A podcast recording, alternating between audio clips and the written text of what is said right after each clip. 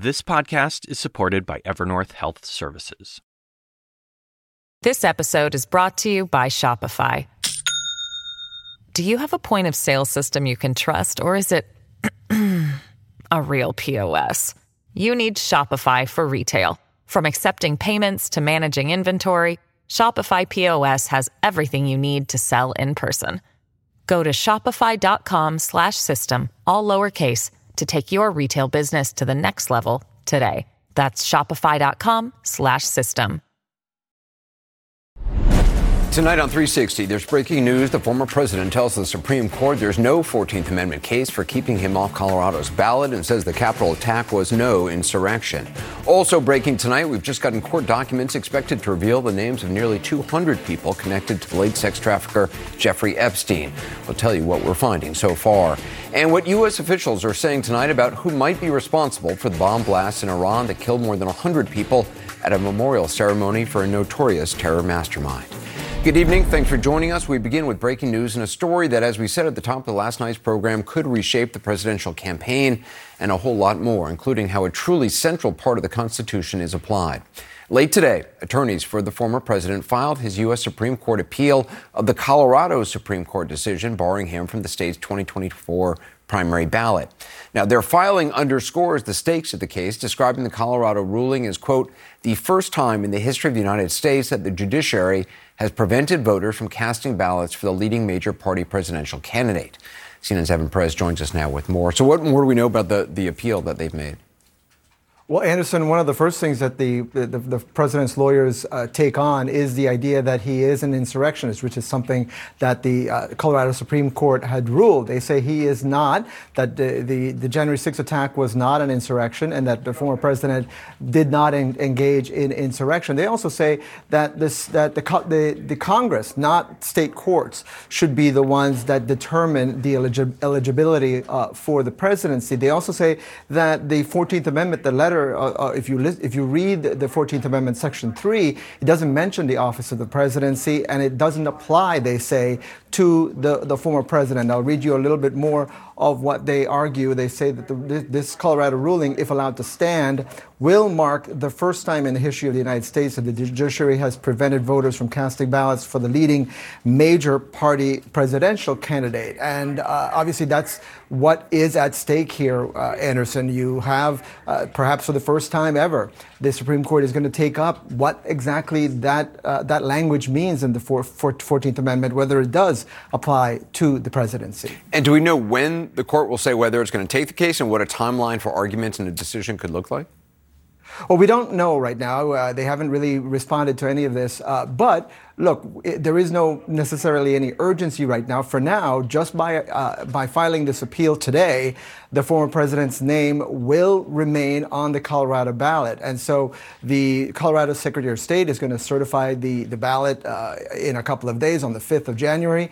And of course, uh, the, the voters don't go to the don't, don't go to the uh, ballot boxes until March. So somewhere between now and March, we might hear from the Supreme Court to settle this issue. And if the former president's disqualification from the main ballot, which he's appealed to a state court there, right, is also eventually appealed to the U S. Supreme Court, would would that case and the Colorado case be combined? Almost certainly. And Anderson, keep in mind that there's been a number of states where this issue has popped up. Uh, you have had the opposite findings from courts in uh, in New Hampshire, in Michigan, in Minnesota, for instance. Uh, and so these it, these uh, types of lawsuits on the fourteenth Amendment have been popping up. Uh, we now have one pending in Oregon. So between now and by the time the the, the, the Supreme Court uh, decides this issue, you know, we're going to have perhaps a number of, of states where this issue will have been. And so that really does raise the chances that the Supreme Court will have to settle what is really a dispute at this moment between the states. Evan Perez, thanks very much. In related news, C N N has learned that the former president is planning to attend arguments next week in his appeals court case on presidential immunity. The story was first reported by the New York Times. Joining us is C N N legal analyst and former Deputy Assistant Attorney General Elliot Williams, also former federal prosecutor Jessica Roth. She currently teaches at New York's uh, Cardozo School of Law, and Maggie Haberman, C N N political analyst, the Times' senior political correspondent and author of the great book, Confidence Man, The Making of Donald Trump and the Breaking of America. Jessica, what stands out to you about the, the president's ruling? are people? Well, he throws a lot into this brief. I mean, it's presented as one question presented of did the Colorado courts get this wrong? So it's sort of, in a sense, presented as this one simple question.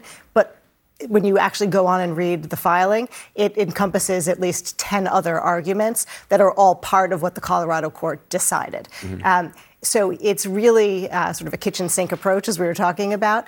I think the thing that is most, I think, compelling and that the Supreme Court most might find most persuasive as a reason to take it up is this argument that he's presented before, that if you allow the states, all fifty states, to make their own determination about whether or not he's qualified to be on the ballot for president, that that really invites chaos, um, and that the Supreme Court should step in and really settle this question of whether or not actually the states even have the authority to make these determinations pursuant to the procedures set forth in state law. To me, that's the most compelling part of the presentation. I mean, that, that's a rational argument. It is a rational argument, and it's an important question that the Supreme Court really should decide promptly as we go forward in the election process in all fifty states.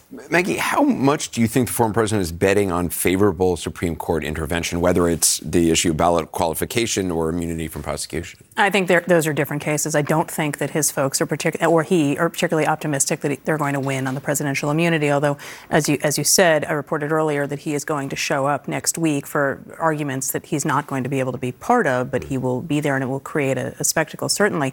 On this question, which is a separate one, his team feels more confident that the Supreme Court's going to go with him. He has said that himself, but he has also said to other people, and one of his lawyers uh, confirmed this reporting earlier today, he has said to some people he's concerned that the justices who he appointed are going to be afraid of looking like they're taking his side politically and not doing that. And some of that is because he has been very angry, as you know, at the justices he appointed that they haven't gone his way. They've they've gone his way on policy matters on a number of cases. They have not on his election-related cases. Why is he going to show up? And is it simply because it will create a spectacle? I, number one. Number two, he sees himself as his own best defender and communicator right now, and he believes that he can impact all of these things best, and that if he hasn't tried, as it's been described to me by people who have spoken to him, on this particular issue, that he will um, regret it if it doesn't go his way. Um, will he fundraise? I mean, he can also fundraise. He's going to fundraise off everything. He fundraises off everything. This, I suspect, will not be an exception. Elliot, the, the former president's legal team, they're arguing in their filing that his speech at the Ellipse on January sixth called for peaceful protests. I just want to play some of, of what he said. We fight. We fight like hell. And if you don't fight like hell, you're not going to have a country anymore. I know that everyone here will soon be marching over to the Capitol building to peacefully and patriotically make your voices heard. So, as you know, the Colorado Supreme Court found that the speech should not be protected by the First Amendment because it incited violence. How do you see it? Uh, look, I, I think to reach the point of incitement, the, the the tie between the statement and the violence has to be quite imminent, and that's a tricky legal question. You know, look, frankly, I don't think it's in anybody's interest to start getting in the weeds of whether a statement was insurrection or, or, you know, or incited insurrection or not. And I think this picks up on Jessica's point from a moment ago about this whole idea of the kitchen sink in the president's brief, that the Supreme Court does not even have to touch the insurrection question because there are countless other ways to avoid uh, getting into the quagmire of picking apart individual statements or lines from the president. What I think they try to do is reach some point of unanimity or or, cl- or near unanimity over one of these questions over, for instance, is the president an officer of the United States? Is the president, does he take the same oath as other people, therefore is he exempt from the provisions in the fourteenth Amendment that would, uh, that would apply here? Um, because of how fraught and complicated and politically sensitive this insurrection question is and very difficult legally to sort out, I think they just avoid it altogether. And and frankly, it's probably more in the president's interest to, and, and the court's interest to say, well, look, he's a, forget insurrection. He's a candidate for office. And people who are speaking in the context of the political process generally are afforded more more latitude to speak. You know, Maggie, when you look back at that speech, I mean, you know, he talks about fighting and fight like hell, and he used that term a, a lot. Um, He does that. I mean, the, he uses the words that can be interpreted in, yes. in multiple ways. I mean, that's part of his, his thing. Yes. I mean, he often walks up to a line. The question is whether legally he crossed one. I think in terms of um, responsible behavior, I think there are a number of people who have uh, described that speech as condemnable uh, and contemptible, but that doesn't necessarily make it um, legally questionable. And I think right. that's the issue here. Uh, especially since we learned in the January sixth hearings that, that he knew that there were guns in the crowd. People had, had, had weapons. Correct. He often tries to leave himself some kind of public out. And I think that's what uh, folks like the Maine Secretary of State were looking at. And, and Jessica, there's also the matter of the, the separate appeal filed by the, the Colorado G O P. How does that differ from the arguments made by the former president? Yeah, so that's really interesting. The Colorado G O P made two of the same arguments that Trump has made in his brief, including whether he's uh, an officer within the meaning of Section three of the fourteenth Amendment, um, and also whether or not the Section three of the fourteenth Amendment is self-executing, or whether Congress essentially has to enact legislation that authorizes states to make these determinations, or some other way of determining whether or not he's disqualified by Section three. And then they made an additional point about whether their First Amendment rights as a party were violated by the, the, the action here. But Trump goes on to make these additional arguments, including whether or not he engaged in insurrection. The Colorado Republican Party didn't raise that question. And so the Their petition, if it, the only petition presented to the U S. Supreme Court, wouldn't be asking the court to actually review the determination of the Colorado Supreme Court affirming the ruling of the district court that Trump did engage in insurrection. Now, I suspect the court will not grant cert on that question, that they will probably resolve this question um, on the issue of whether he's an officer under Section three and whether or not the section is self-executing. But if they were to rule against Trump on those two legal questions, then they actually would have to reach the question of whether he engaged in insurrection. I suspect that he raised those issues on appeal because he also wants to be contesting those determinations. The Colorado Republicans didn't contest those. So it remains to be seen whether the court will grant cert on those additional questions and whether they will reach them if they take the case and how they ultimately resolve it. Ellie, I mean, you referenced this earlier. The former president's attorneys, they're arguing that the so-called insurrectionist ban doesn't apply to the presidency, and, and the Section three of the fourteenth Amendment does not specifically mention the presidency, which is true. It says officer of the United States. The counterargument is, doesn't make any sense that the authors of the Constitution would ban yeah. insurrectionists from holding virtually every other job in the government, both civil and military, and not the highest office in the country. Right. It's sort of preposterous as a matter of plain language. You and I talking, saying that the president of the United States is not an officer of the United States is, is ludicrous. However, read the language of the Constitution, and it is quite clear uh, that they say, frankly, there's another provision in the Constitution that says the president, comma, vice president, comma, and officers of the United States, suggesting that the term officer of the United States does not intend to apply to the president. Again, it's one of these many areas in the law in which our understanding of what terms mean and what the framers put on paper are, are completely different. Now, this is, Anderson, why we have a Supreme Court. It exists for the purpose of sorting out these complica- complicated legal questions, frankly, precipitated by the mess that the framers left us. In their wisdom, there are ambiguities in the Constitution, and they have to be sorted out, and this is precisely one of them. And even if they don't touch this question, this is, as Trump says in his brief, of critical importance to the American people and needs to be resolved. Elliot Williams, Jessica Roth, Maggie Haberman, thanks. Coming up next, what we are learning from court documents just unsealed about sex trafficker Jeffrey Epstein and his accomplice, uh, Ghislaine Maxwell. Later, we're live on the southern border as the Biden administration sues Texas for arresting migrants. Senators get closer to a border deal, and some House Republicans threatening to block any compromise. Grief is a human experience, and the care we receive should be too. Evernorth Behavioral Health ensures all members have access to live, specialized support in person or virtually, with a one hundred percent follow-up commitment to make sure they get the help they need. There's always a person there, guiding your employees using data-driven risk monitoring tools so bottled-up feelings don't turn into further suffering. With Evernorth's wide range of behavioral solutions, care can be personalized, simple, and more accessible. Learn more at evernorth.com slash grief support. All There Is with Anderson Cooper is supported by Evernorth Health Services. Grief is a human experience. Shouldn't the care we receive feel human too? That's why Evernorth Behavioral Health ensures all members have access to live, specialized support anytime, in person or virtually, with a one hundred percent follow-up commitment to make sure that they get the help that they need. So no matter what stage of grief your employees may be in, there's always a person ready to listen. Stressful times can lead many to bottle up complex feelings, especially at work. fifty-nine percent of those suffering say nothing. This can have unexpected and serious mental and physical health implications. And with Evernorth's data-driven risk monitoring tools, they can help spot challenges early and step in to guide individuals to care before they undergo any more suffering. Each person's grief is as unique as they are, which is why Evernorth offers a wide range of personalized behavioral solutions to meet the needs of every member that they serve. Learn more at evernorth dot com slash grief support. More breaking news tonight. Tonight, a uh, federal court here in New York unsealed documents that were expected to contain the names of nearly two hundred men and women connected in one way or another with the late sex trafficker Jeffrey Epstein and his accomplice uh, Ghislaine Maxwell. They're from a twenty fifteen lawsuit by one of their accusers. As you know, some of the names connected to Epstein uh, are well known. At least one is a member of the royal family of uh, England. C N N's Kara Skinnell has been going through the documents. She joins me now. What have you found so far?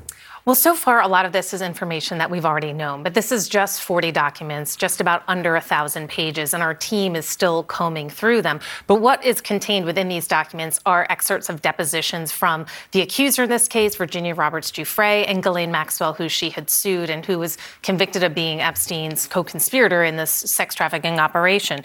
Um, we've also seen some depositions of some household workers, but nothing that has been, um, you, you know, uh, new or shocking at this point. There There are references to some of these bold names that we've known about, including Prince Andrew. That is someone who Giuffre has accused of um, sexually assaulting her.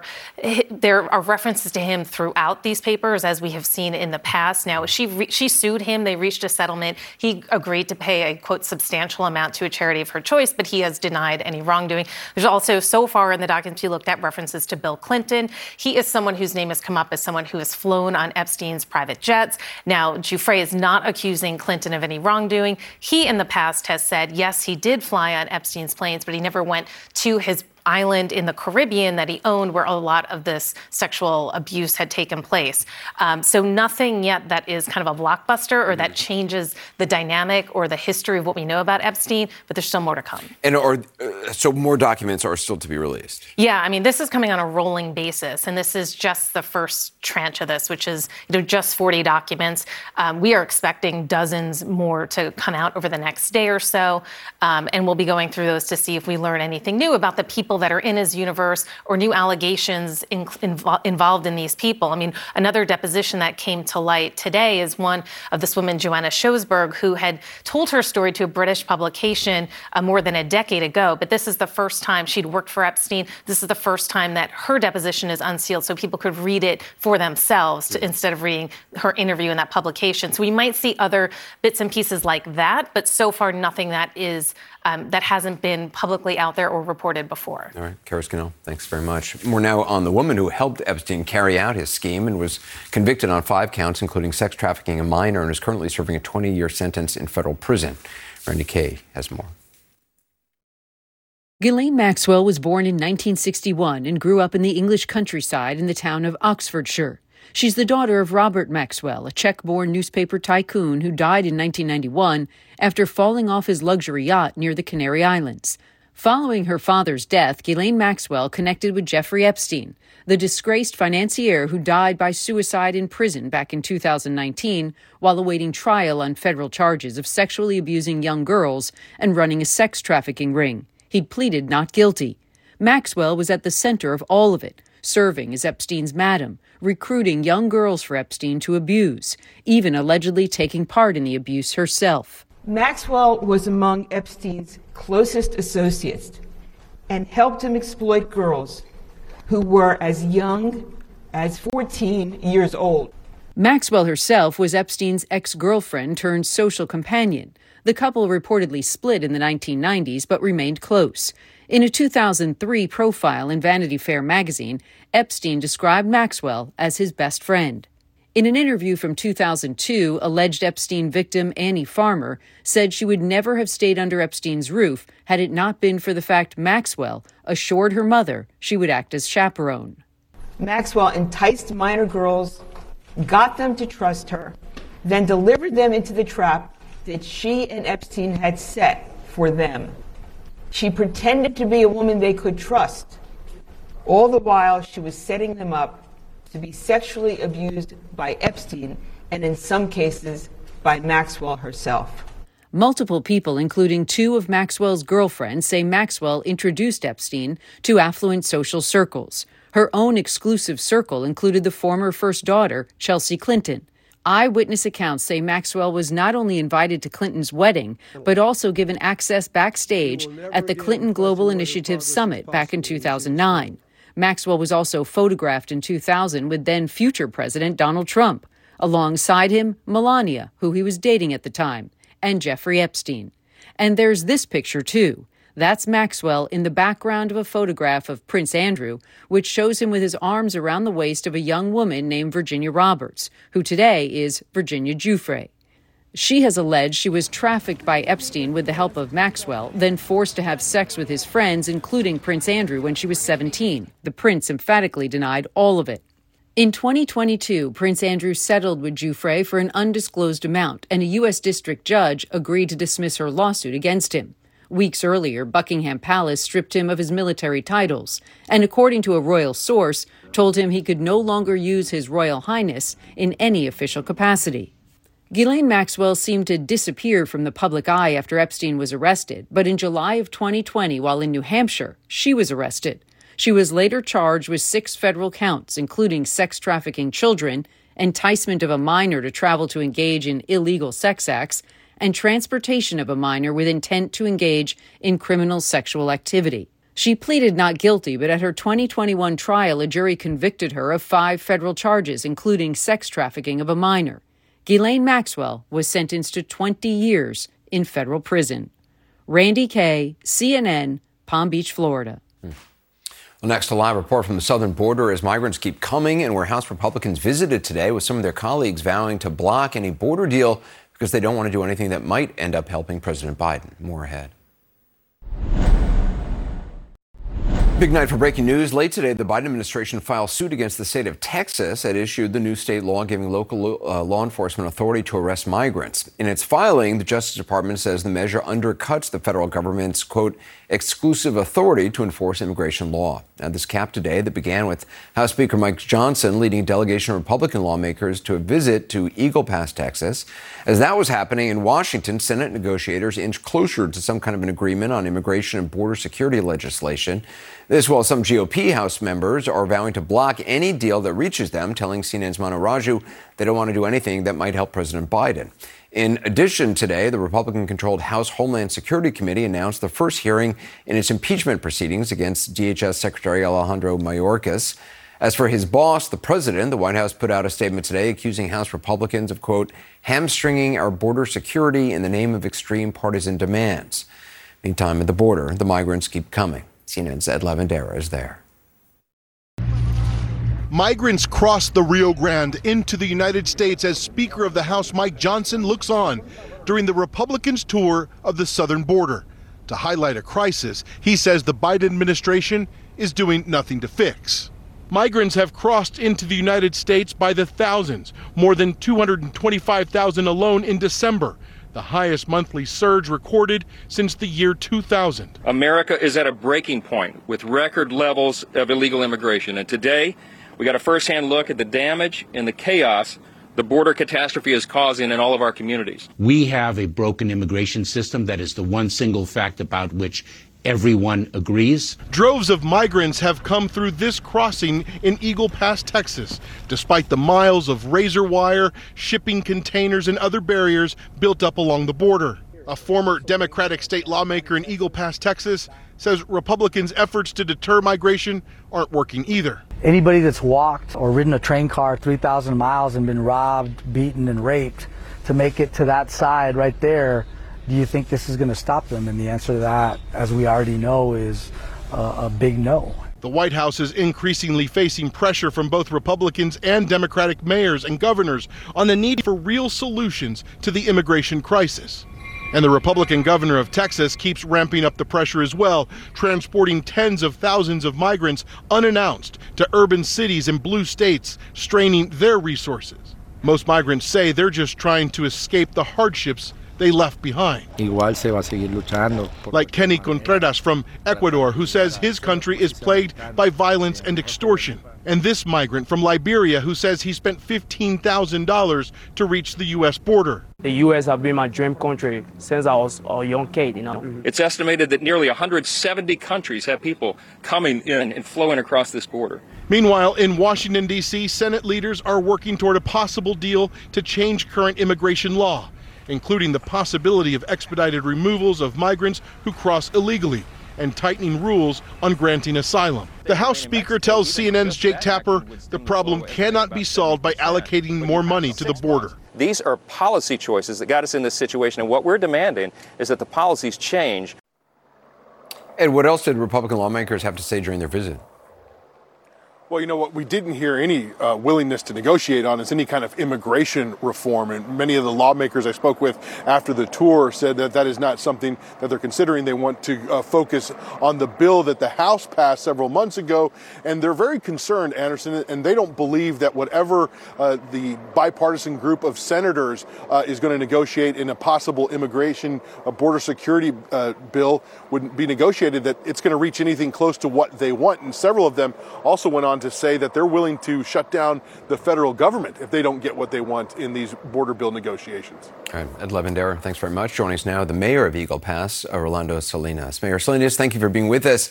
Um, the visit by Speaker Johnson's delegation, was it productive? Uh, thank you for having me, first of all. And I think it was productive. It's always good to have members of Congress here in Eagle Pass to see the situation, to see what's going on. But what's more important is if we see actual actions come of these meetings. We've had a lot of people visiting here in Eagle Pass, but we want to see action. What right kind, now, the, the way this is... What kind of action do yes. you want? I mean, as a mayor, what I've seen here, I see thousands of people coming in without consequence. So what I want to see is a system where you detain people, and if they don't qualify for asylum, you deport them right away. Right now, what's happening is that they detain people and they release them into an N G O here in Eagle Pass, and then they're all over in the U S. We need an orderly system where you're deporting people that come here illegally and don't qualify for asylum immediately, instead of having this approach of come one, come all. That's what we've been seeing here in Eagle Pass, a city of twenty-seven thousand people, and we don't have the resources to sustain this problem. I mean, the asylum system is completely off the rails. It's completely broken in, in this country. I mean, it will take years for the people who are crossing over today, some of whom will claim asylum, unless they can prove ultimately in a court that they were persecuted for some specific reason. Um, if they're just economic migrants, that's not a claim, a legitimate claim of asylum. And yet they can be here for years, legally not able to work. It, it's such a broken system. There's not enough judges. It's ridiculous that it takes, you know, years and years for even asylum claims to be heard. Anderson, I, I agree. We need more immig- immigration judges. We need a system that's efficient. It, it's also not fair for people that have applied and they've been in the system five, six years to come into the uni- United States legally. For them to see people from Venezuela, for instance, just cross the river, come on into the United States, and they get to stay here. And yes, they're waiting for a hearing, but they might never show up to that asylum hearing. It's not fair for people that are doing it the right way. Uh, I get that co- comment from a lot of, uh, especially Mexican people that have spent a lot of money trying to come here legally. And C N N, it's sad. C N N is reporting some House Republicans may refuse to go along with any bipartisan Senate compromise because they essentially wouldn't want to give President Biden a win on immigration, particularly in an election year.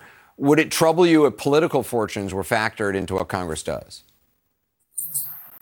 I mean, that, that that's one of the issues, right? That you have both political parties and they can't come together to pass immigration reform. We've been talking about this for years. And you got cities like the city of Eagle Pass, a city that I love, an American city, being ignored by essentially both parties. And we have this situation going on where you have thousands of people coming in to cities like Eagle Pass, Texas. And for your, I mean, emergency services for your local hospitals, it's got to be overwhelming.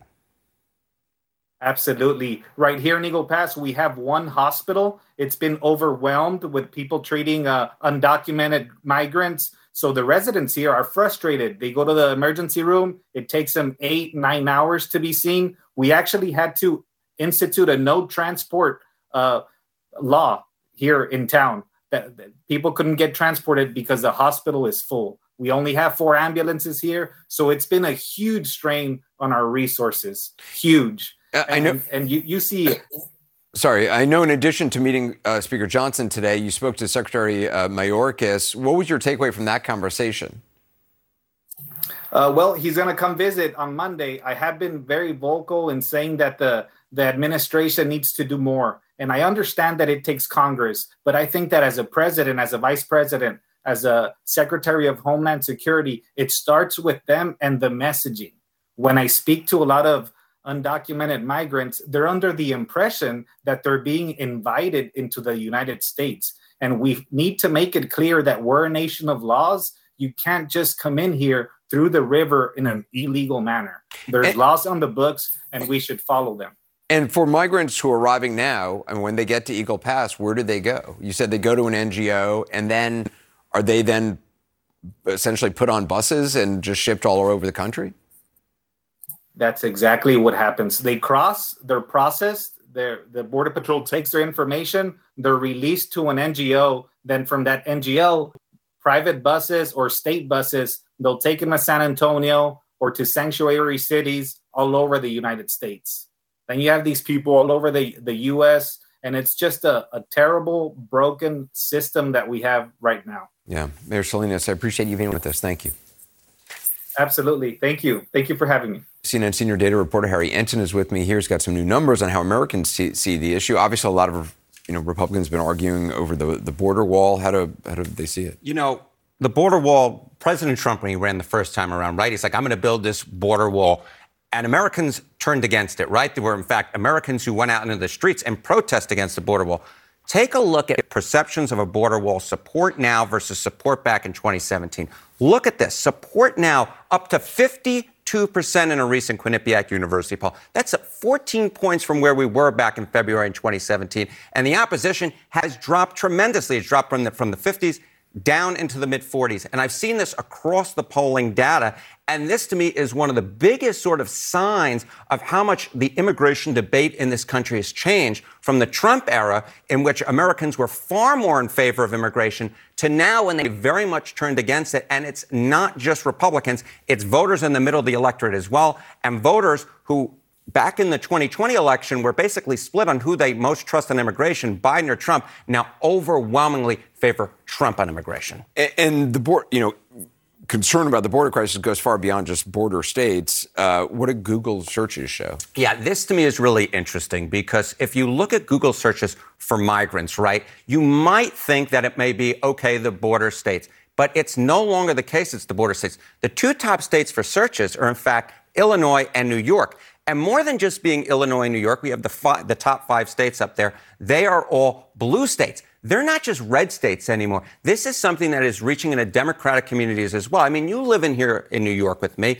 If you look at the local news, you consistently see the migrant crisis being portrayed and played out on local television. You have local mayors like Brandon Johnson in Chicago and Eric Adams in New York talking about this issue, and is something that is very much plaguing their mayoralships. And what do immigrants who become U S citizens say about the issue? Yeah, I think there are a lot of Democrats who are hoping perhaps there might be a backlash and maybe they could benefit from it. But if you look at the top issues, according to immigrant voters, in fact, the economy is number one. Immigration is way down on that list for top issues.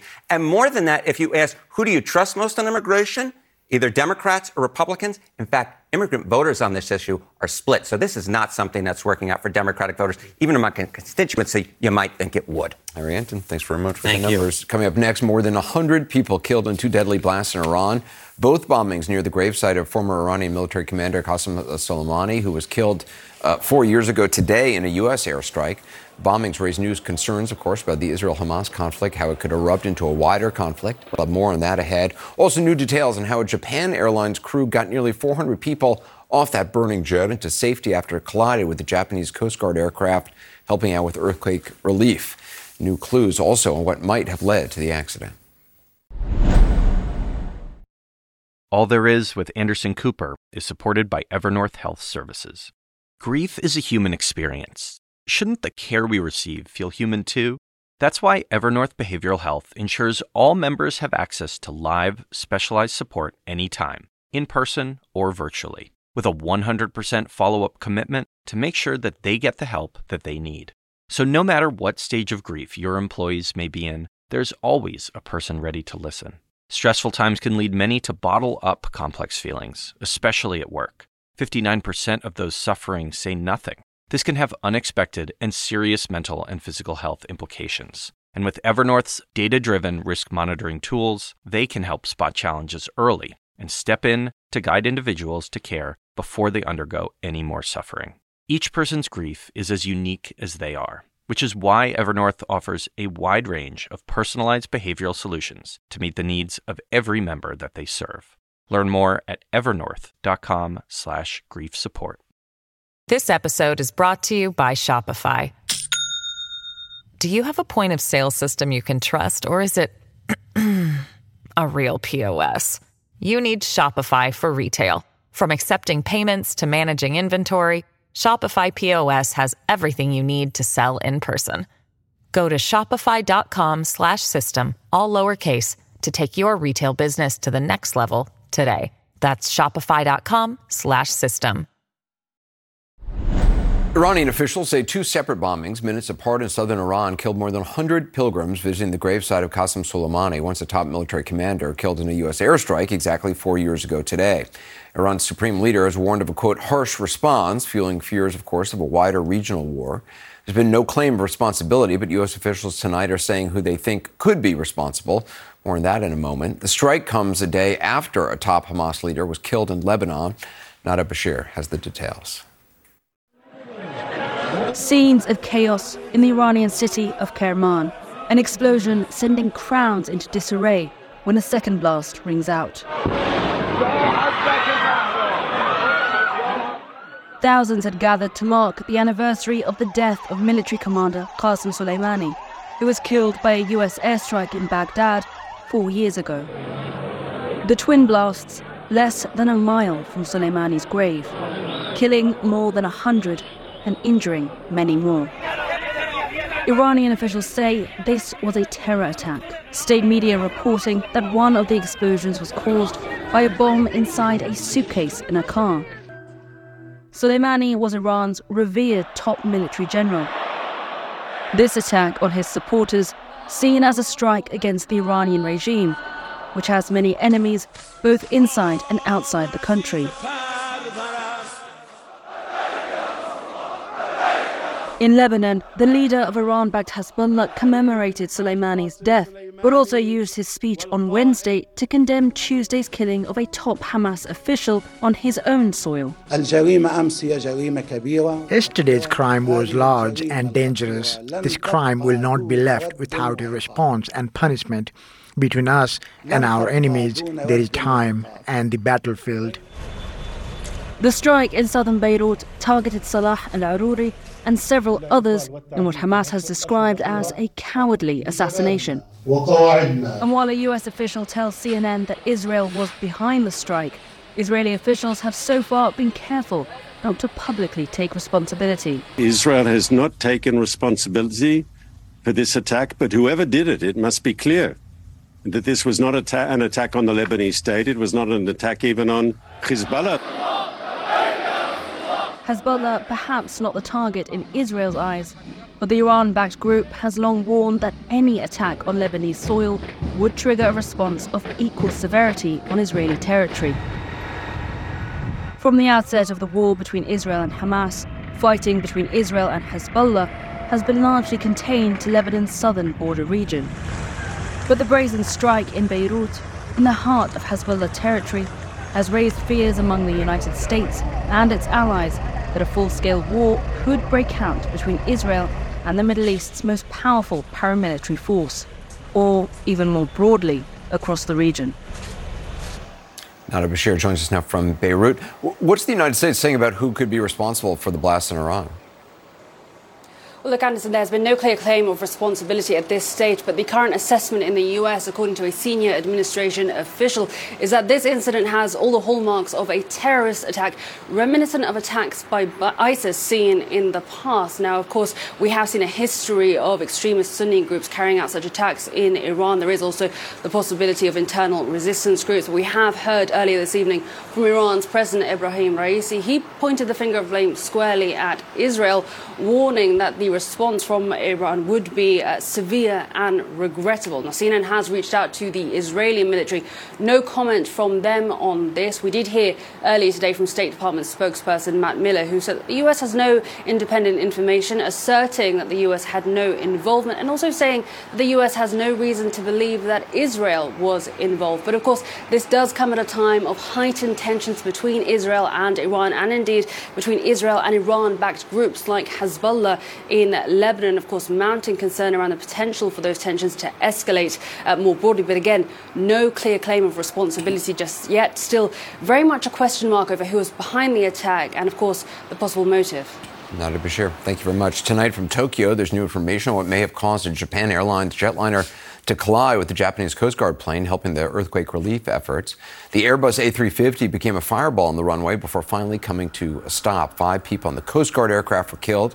Records show that red warning lights embedded in the taxiway lights uh, stopped, uh, which were lights designed to stop pilots from mistakenly taxiing onto active runways. Those lights were broken and not working for several days. Also, Japanese officials have released a transcript of the air traffic control communication just before the collision. We'll have more of that in a moment. But first, take a look at this.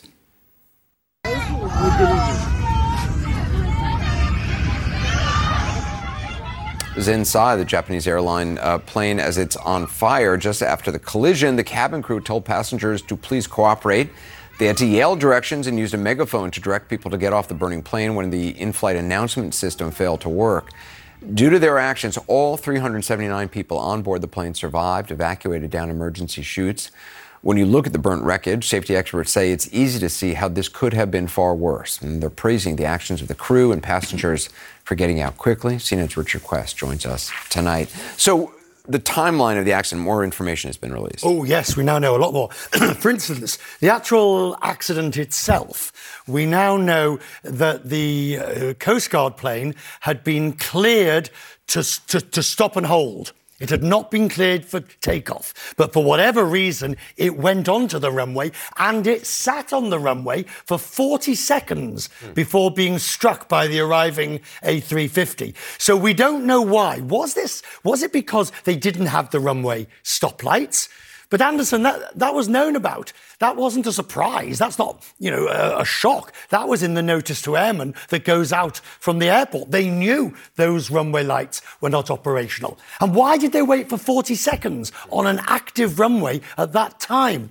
We also have learned the plane itself, the A three fifty, it was evacuated quickly, but not in the speed we've heard before. The last person off the plane was the captain, and that was eighteen minutes. Wow. eighteen, I know, eighteen minutes after. The megaphone that was used, that's normal in a sense. Mm-hmm. The, the, that is absolutely normal practice. You know, come forward, come forward. Don't do it. The, the, the instructions that they shout uh-huh. at people to do this.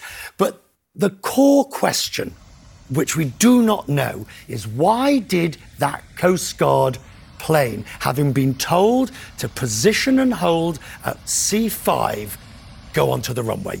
Investigator, investigators are also obviously going to be going through the burned wreckage of the plane. Yes, uh, the, the burned wreckage will will tell them The, the logistics, in a sense. Where was each plane vis-a-vis the other aircraft? Mm. What happened? How did this A three fifty handle this incident? Don't forget, this is the first major fire of a carbon fiber aircraft. Mm. So they're going to be looking very closely at how the fire itself spread. Exactly. How did it spread? What were the strengths and weaknesses?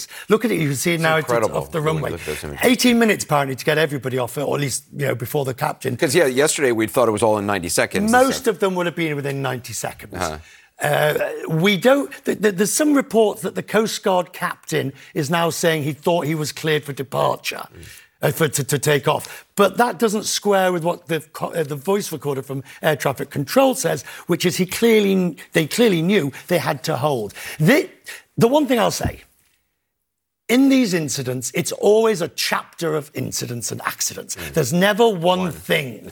And you have to... it's like a dominoes, right. Jenga, whatever you want. And it only takes one little bit yeah. before the whole lot comes down. And that's what we're seeing now. Richard Quest, thank you very much. Coming up, how the Republican presidential candidates are trying to gain some traction against the G O P frontrunner, Donald Trump, with the primary contest starting in less than two weeks. That's ahead. Ahead of his possible attendance in next week's appeals court hearing on his presidential immunity arguments, the former president is also expected to visit Iowa this weekend. Iowa caucuses are on January fifteenth. Florida Governor Ron DeSantis is already in Iowa, with former South Carolina Governor Nikki Haley focusing on New Hampshire today, both in a battle for political survival against the heavily favored former president. Eva McKend has more on the final stretch of this primary fight. It's crunch time on the campaign trail with twelve days until the voting begins. What a crowd! Former South Carolina Governor Nikki Haley making her pitch to New Hampshire voters today. Don't complain about what happens in a general election if you don't play in this primary. It matters. Good job, good job, good job. While Florida Governor Ron DeSantis spent the day barnstorming Iowa. This is all about who turns out, and if we turn out, um, you know, this is going to be a really, really special night for us. DeSantis going all in on the Hawkeye state, hoping a strong showing will fuel a campaign comeback. As your nominee, I will make sure that we win up and down the ballot all across the country, just like we did in Florida. But Haley is seeing fresh signs of support. How many of you are hearing me in a town hall setting for the first time? Her campaign announcing it raised twenty-four million dollars across her political operation in the fourth quarter of twenty twenty-three, more than doubling her total over the previous three months. Nikki has the momentum. Her numbers are, are surging. Haley and DeSantis in a fierce battle for second, with Donald Trump the dominant frontrunner. Still, some New Hampshire voters say they're looking to move on from the former president. I think a lot of people... even if they liked Trump's policies, I don't think they liked the way he goes about his business. Are you in the people group you're describing? Yeah, I guess I am. And during a stop in Iowa today, Republican Chris Garcia pressed DeSantis on why he hasn't more forcefully challenged Trump. Why haven't you gone direct at? In my viewpoint, uh, you're going pretty soft on it. I've articulated all the differences time and time again on the campaign trail. What the media wants is is they want Republican candidates to just kind of like smear him personally and kind of do that. That's just not how I roll. Haley and DeSantis both making the argument they are the Republicans in the best position to deliver a win for the party in twenty twenty-four. Haley pointing to polls showing her running ahead of Biden. We can't afford another nail-biter of an election. You look at all of these polls head-to-head against Biden. Trump is right there head-to-head. I defeat Biden by seventeen points. While DeSantis is dismissing the polls and Trump's general election chances. I don't think Donald Trump ultimately can win an election. I know Fox News is going to say, oh, he's winning this poll, he's winning this poll. These polls are garbage. I'm joined now by Eva McKend from uh, Milford, New Hampshire. So what are the other candidates saying in their closing messages? Well, Anderson, Chris Christie, who also has a strong base of support here in this state, he's saying much of what Governor DeSantis and Nikki Haley saying.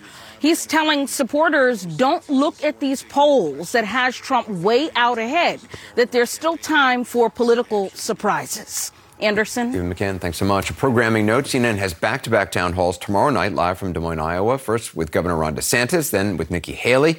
They start at nine p.m. Eastern with moderator Caitlin Collins, then uh, Aaron Burnett. Again, that's tomorrow night. That's it for us. The news continues. The Source starts now.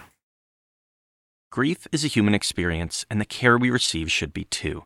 Evernorth Behavioral Health ensures all members have access to live, specialized support in person or virtually with a one hundred percent follow-up commitment to make sure they get the help they need. There's always a person there, guiding your employees using data-driven risk monitoring tools so bottled-up feelings don't turn into further suffering. With Evernorth's wide range of behavioral solutions, care can be personalized, simple, and more accessible. Learn more at evernorth.com slash grief support. Grief is a human experience, and the care we receive should be too. Evernorth Behavioral Health ensures all members have access to live, specialized support in person or virtually, with a one hundred percent follow-up commitment to make sure they get the help they need. There's always a person there, guiding your employees using data-driven risk monitoring tools so bottled-up feelings don't turn into further suffering. With Evernorth's wide range of behavioral solutions, care can be personalized, simple, and more accessible. Learn more at evernorth.com slash grief support.